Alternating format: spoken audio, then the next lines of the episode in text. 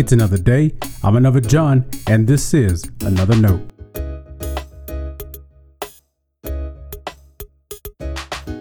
Today's edition of Another Note is titled, Are We Expecting Enough? Our scripture reference today is Acts chapter 7, verses 30 through 40. As always, may the Lord add his blessing to the reading and hearing of his holy word.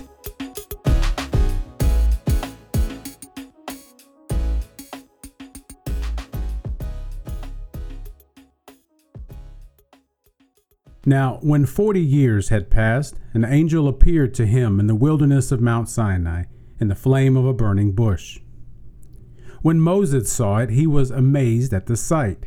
And as he approached to look, there came the voice of the Lord I am the God of your ancestors, the God of Abraham, Isaac, and Jacob. Moses began to tremble and did not dare to look. Then the Lord said to him, Take off the sandals from your feet, for the place where you are standing is holy ground. I have surely seen the mistreatment of my people who are in Egypt and have heard their groaning, and I have come down to rescue them. Come, now, I will send you to Egypt. It was this Moses whom they rejected when they said, Who made you a ruler and a judge? And whom God sent as both ruler and liberator through the angel who appeared to him in the bush.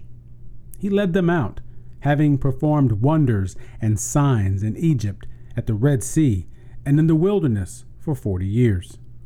This is the Moses who said to the Israelites, God will raise up a prophet for you from your own people as he raised me up. He is the one who was in the congregation in the wilderness with the angel who spoke to him at Mount Sinai and with our ancestors. And he received living oracles to give to us. Our ancestors were unwilling to obey him.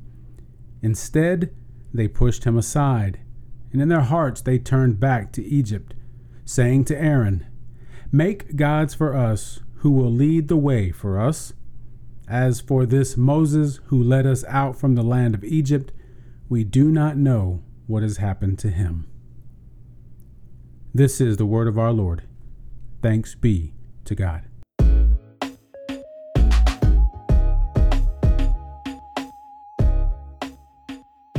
Someone once asked me about church growth. Well, they asked about why the church wasn't growing. Of course, what they meant was, why weren't there more people around? This wasn't the first time I've had this conversation, so I gave an answer that I've given before. I'm convinced we cap our expectations. We don't expect a lot from people. If we can get you to show up Sunday mornings, we don't want to press our luck. Sure, someone might ask you to sign up for some event. But even if you're not there, we won't make a big deal about it. Now, I'm not suggesting we press every person who walks through our doors into some kind of service. And that's foolish. Actually, there are churches that have done that, and people run away. The expectation I have in mind is not that you must sign over every bit of your free time for whatever new ministry idea that pops into the pastor's mind. A lot of that can be busy work. Plus, people are not ministry pawns. They are children of God who bear the image of God. Their participation in the church should help them in unearthing more and more that image. And it's not to say they don't have work to do in the church. They do. We all do. And that's why we have spiritual gifts. When we give someone the opportunity to discover their spiritual gifts, they'll want to work. When we show people how to use their spiritual gifts, they won't settle for busy work. So let's set high expectations for one another. I don't mean tell people what to do, but remind one another that Jesus calls us all to bear fruit. Setting higher expectations leads to greater discipleship. Have you read the New Testament? It's full of high discipleship expectations. The person I was speaking to that day responded, No, there's got to be something else. And please don't take this to mean that I'm suggesting I hold the keys of church growth in my hands, that I have the perfect answers to all things ministry. I don't. But I do know the priority of the church needs to be following Jesus. You can't have low expectations for what you prioritize. But oh, we do try.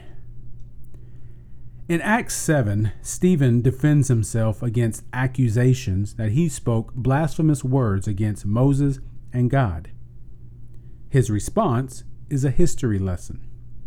He reminds his listeners of God's story. Part of his defense includes Moses. In particular, Stephen recalls Moses on the mountain with God. Remember that? The people got anxious. Before, they had said, Everything the Lord has said, we will do. But Moses was gone for a few chapters. As Stephen recalls it, the people were now unwilling to obey Moses. Instead, they pushed him aside. They didn't like his answer anymore. It didn't fit how they were feeling. So they turned to Aaron, who did what they asked of him. Much of church growth talk today has to do with leadership. Fine, that's not totally out of line. But listen to what the people told Aaron to do make gods for us who will lead the way for us. God won't lead us by lowering his expectations of who we're called to be. Whoever does not bear his own cross and come after me cannot be my disciple. How's that for high expectations? Stay blessed.